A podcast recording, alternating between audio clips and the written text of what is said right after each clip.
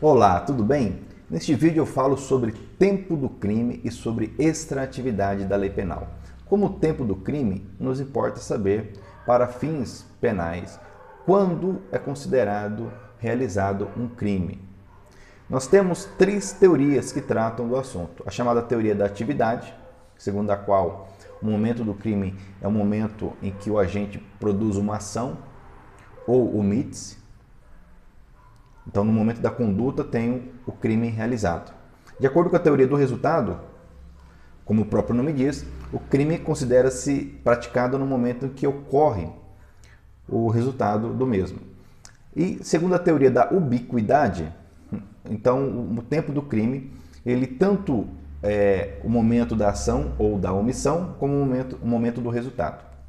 O nosso Código Penal, ele adota expressamente é, a teoria da atividade no artigo 4 que diz: considera-se praticado o crime no momento da ação ou omissão, ainda que outro seja o momento do resultado.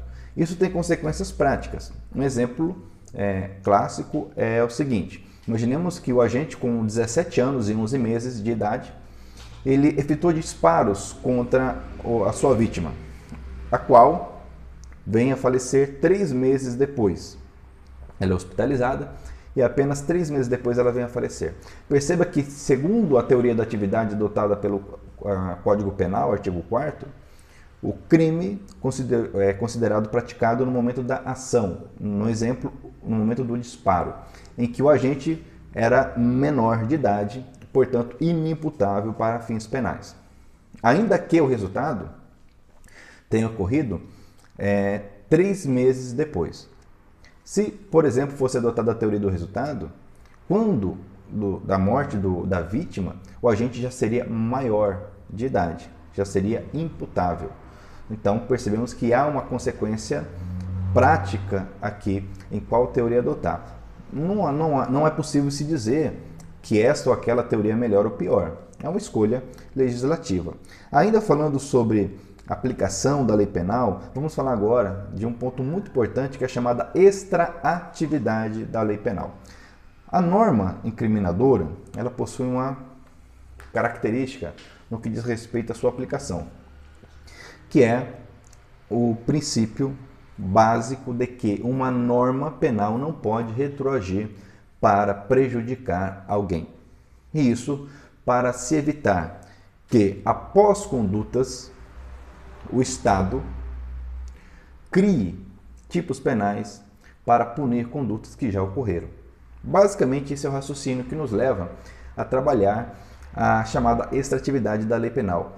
E por conta disso, a extratividade é essa possibilidade de uma lei já revogada permanecer efetiva, permanecer produzindo, produzindo efeitos para determinada conduta mas também a possibilidade da lei penal retroagir para situações anteriores à sua existência. Então, exemplo da ultraatividade. É, alguém comete um crime, vamos supor hoje, é, um crime de homicídio, e a pena, vamos supor ali, para aquele caso concreto, seja é, de 15 anos de prisão, ok? Amanhã vem uma lei e cria uma nova agravante ou uma nova qualificadora que se encaixa com perfeição naquele caso já existente. Essa nova lei, ela não se aplicará, ela não retroagirá. Então nós percebemos que, nesse exemplo, o tipo penal, a conduta vislumbrada, regulamentada pela lei penal anterior, ela continua existindo, continua surtindo efeitos para este caso concreto. A isso nós chamamos de ultraatividade. Por sua vez, imaginemos que o agente é, cometa determinado delito na data de hoje, ok? E amanhã nós temos aí uma nova lei trazendo uma atenuante ou uma nova causa de diminuição de pena que se encaixe a esta realidade, a realidade da conduta já praticada. Nesse exemplo, a lei, por ser mais benéfica, ela retroagirá. O que nós sabemos não é regra em nosso ordenamento uma lei é, ser aplicada para condutas anteriores à sua existência, com base aí no princípio no fundamento do direito, que é a segurança jurídica. Então, a extratividade da lei penal, ela trabalha então com essa chamada ultraatividade e também com a retroatividade. O artigo 5 da Constituição, no seu, artigo, no seu inciso 40, nos diz que a lei penal não retroagirá, salvo para beneficiar o réu.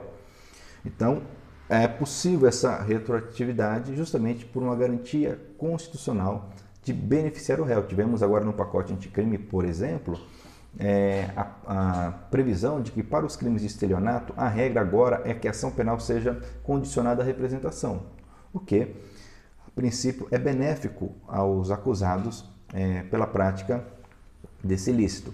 Então, é, temos aqui uma possibilidade de retroatividade dessa nova regra para aquelas condutas praticadas anteriores, anteriormente à vigência do chamado pacote anticrime.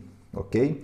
Bom, ainda o Código Penal vai nos trazer né, alguns, alguns regramentos sobre essa aplicação da lei penal, e o artigo 2 nos diz, por exemplo, no parágrafo único, que a lei posterior, que de qualquer modo favorece o agente, aqui nós temos a chamada lex melius, ou seja, uma lei melhor, uma lei que de alguma forma beneficia o réu, aplica-se aos fatos anteriores. Olha só, ainda que decididos por sentença penal condenatória transitada em julgado.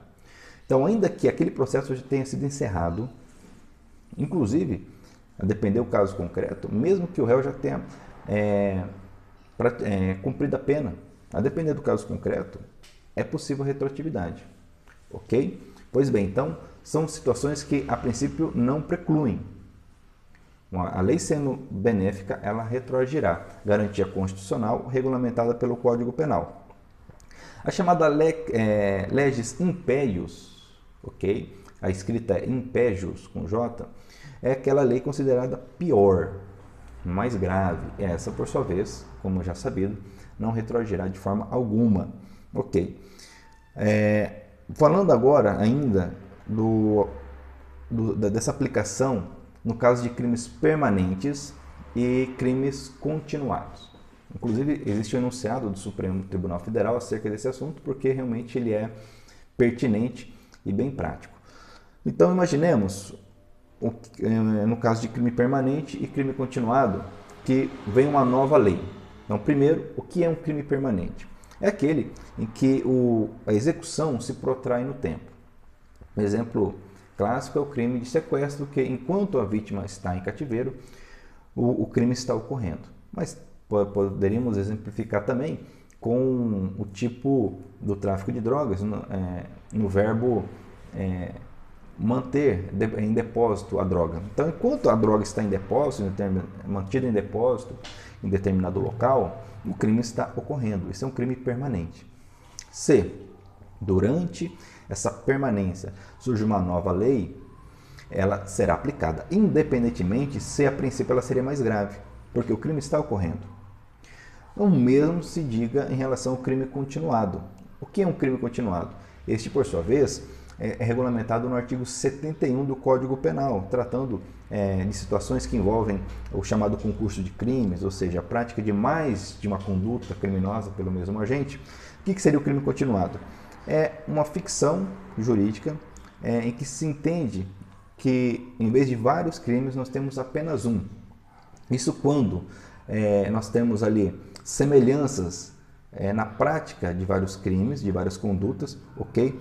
Como diz aqui nos termos do artigo 71, quando mais de uma ação ou omissão ela é praticada por dois ou mais crimes da mesma espécie, pelas condições de tempo, lugar, maneira de execução e outras semelhantes. Então, repetindo, quando o agente, mediante mais de uma ação ou omissão, pratica dois ou mais crimes da mesma espécie, e nós temos aqui uma, uma grande semelhança envolvendo condições de tempo, lugar e maneira de execução, ok? Ou outras semelhantes. Configurada essa chamada continuidade delitiva, esse crime continuado, quer ver um exemplo? Então, imaginemos com uma dupla ao longo de um fim de semana, é, usando o mesmo modus operandi, é, é, é, pratique roubos a postos de gasolina em municípios limítrofes. Então, 10 postos foram roubados entre sexta e domingo. A mesma dupla é, é, eles, a, o modus operandi é eles chegam no, no caixa à noite é, ou de madrugada, é, anunciam um assalto, o realizam e fogem.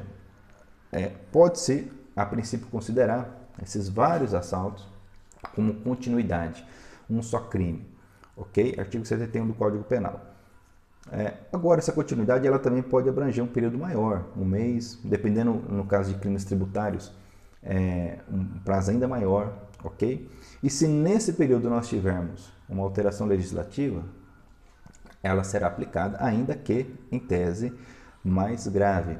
Isso, inclusive, como eu disse, é um está é, cristalizado no enunciado 711 do Supremo Tribunal Federal, que diz que a lei penal mais grave aplica-se ao crime continuado ou ao crime permanente se a sua vigência é anterior à cessação da continuidade ou da permanência, ok? Pois bem, ainda nessa temática é importante falar da chamada abolício criminis, que é a possibilidade de uma lei posterior não mais considerar crime determinada conduta. Neste caso, o artigo 2 caput do Código Penal diz: ó, ninguém pode ser punido por fato que lei posterior deixa de considerar crime, cessando em virtude dela a execução e olha só os efeitos penais da sentença condenatória. Então, se alguém pratica a conduta e, inclusive, é condenado por ela, está cumprindo pena, vamos imaginar, e essa conduta mesmo depois vem a ser considerada é, lícita, Vem uma lei e revoga aquele tipo penal. Nesse caso, essa, esse benefício, chamado abolício criminis, atingirá diretamente o agente e os efeitos penais serão todos excluídos. Não haverá mais que se falar em reincidência, o seu nome será tirado do rol é, dos culpados, ok? Salvo é, eventuais efeitos civis, né? se, se ele causou prejuízo a alguém no âmbito civil, ele deverá ressarcir. Ok? Então, essa é chamada abolício criminis, prevista aqui no artigo 2 alcançando é, todos os efeitos penais. Pois bem, falando de abolício criminis, não podemos esquecer do, do chamado princípio da continuidade normativo típica, muito comum em nosso ordenamento. Uma vez que vivemos aí uma inflação legislativa, tipos penais sendo criados, novas leis, alterações, o que, que seria essa continuidade típico-normativa? Ocorre quando um tipo penal está previsto em uma lei, a qual é revogada. Porém, esse tipo penal passa a estar previsto, essa conduta passa a estar prevista em uma nova lei. Ou seja, não há que se falar em abolício crimes. O crime não deixou de existir, ele apenas mudou, entre aspas, para você melhor entender, mudou de endereço. Estava previsto em uma norma, agora está em outra. Um exemplo que tivemos recente, bem recente, é a nova lei de licitações que revogou os tipos penais que estavam na Lei 8666, porém os transportou e os incluiu agora, com a redação melhorada, no Código Penal. O Código Penal agora tem mais 11 tipos penais, outrora previstos na Lei de Licitações. Então, a eventual condenação naquele tipo penal previsto na Lei 8666 não é atingida por abolício crimes, porque o crime continua existindo, porém agora em uma nova roupagem. Então, esse é, chamado, esse é o chamado princípio da continuidade normativo típica. Um exemplo bem conhecido também é o tráfico de drogas. Então, até 2006, a lei que regia a questão do tráfico de drogas era a Lei 6368 de 76 e previu o crime no artigo 12. Com a atual Lei 11343, que revogou a anterior, o tráfico de drogas agora é previsto no artigo 33. É importante ainda é, esclareceu o que seria chamada lei intermediária.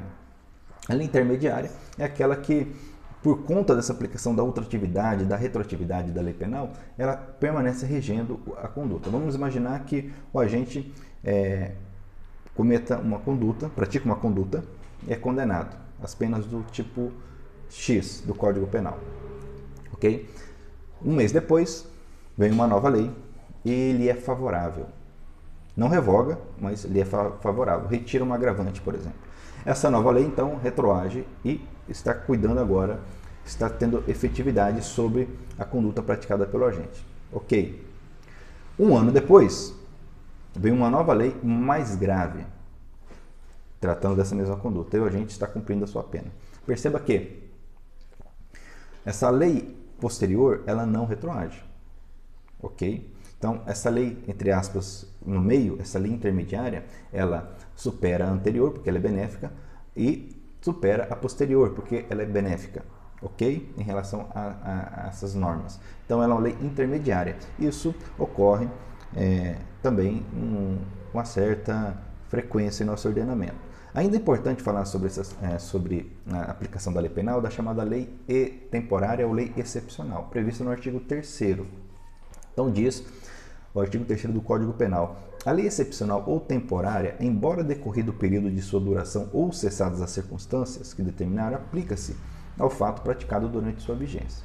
Então a lei temporária é aquela que ela diz expressamente no seu corpo que ela tem um prazo para aplicação. Um exemplo que nós tivemos é, em 2012 foi a lei da, da Copa do Mundo, a chamada lei, é, lei FIFA, é, a Lei 12.663, e trouxe tipos penais, que inclusive o seu artigo 36 diz que esses tipos penais teriam vigência até 31 de dezembro de 2014. Então, a lei temporária. E mesmo após o fim da vigência dessa lei, por ela ser temporária, quem praticou aquele crime continua respondendo por ele. Ok? Essa é a característica da lei temporária. E a lei excepcional é aquela que ela é criada, ela é editada para atender situações excepcionais, situações de anormalidades. E, eventualmente, criando tipos penais, essa é, segue o mesmo princípio da lei temporária. Ainda que ela seja revogada, ok? ou pa passando aquele período excepcional, melhor dizendo, quem praticou conduta naquele contexto continua a responder por essas condutas. Esse é o regramento que está no artigo 3 A doutrina contrária, é, dizendo que isso feriria uh, o, o, princípio constitucional de que a lei é, é, benéfica ela deve retroagir, ok? Mas ainda que, em que pese essa, essa discussão, Rogério Greco, por exemplo, tem esse entendimento, permanece como válido e aplicável o artigo 3 do Código Penal, permanece como recepcionado pela Constituição. Já indo para o encerramento, vamos falar da chamada é, combinação de leis, ou lex tertius, que seria a possibilidade de, diante de uma nova lei que traz é, circunstâncias favoráveis ao réu, eu, é, ser aplicada àquela conduta anterior parte dessa nova lei, porque é favorável, e parte da lei anterior, porque também é favorável. Ou seja, fazer uma mescla, uma mistura desta lei, as partes favoráveis de, desta norma e partes favoráveis desta outra norma. É questão polêmica, isso ocorreu especialmente no que diz respeito à nova lei de drogas, porque o tráfico de drogas veio, veio com uma, um, uma pena mínima maior, ou seja, então mais grave não retroage. Porém, trouxe o chamado tráfico privilegiado, que por ser melhor, mais benéfico ao, rei, ao réu, retroagiria. Então houve essa polêmica, ah, os nossos tribunais superiores não, não aceitam, inclusive o enunciado 501 do STJ nos diz justamente que é aplicável a retroatividade da Lei 11343, desde que o resultado dessa incidência seja na íntegra mais favorável ao réu do que a lei anterior, sendo vedada a combinação de leis. Então, fechando, não, os nossos tribunais superiores não admitem, admitem a chamada combinação de leis, ou lex tertius, ok? E com isso eu termino esse vídeo. Espero que você tenha é, sido ampliado no seu conhecimento. Se você gostou, não deixe de curtir, agradeço os comentários e agradeço por se inscrever no nosso canal, ok? E até o nosso próximo vídeo.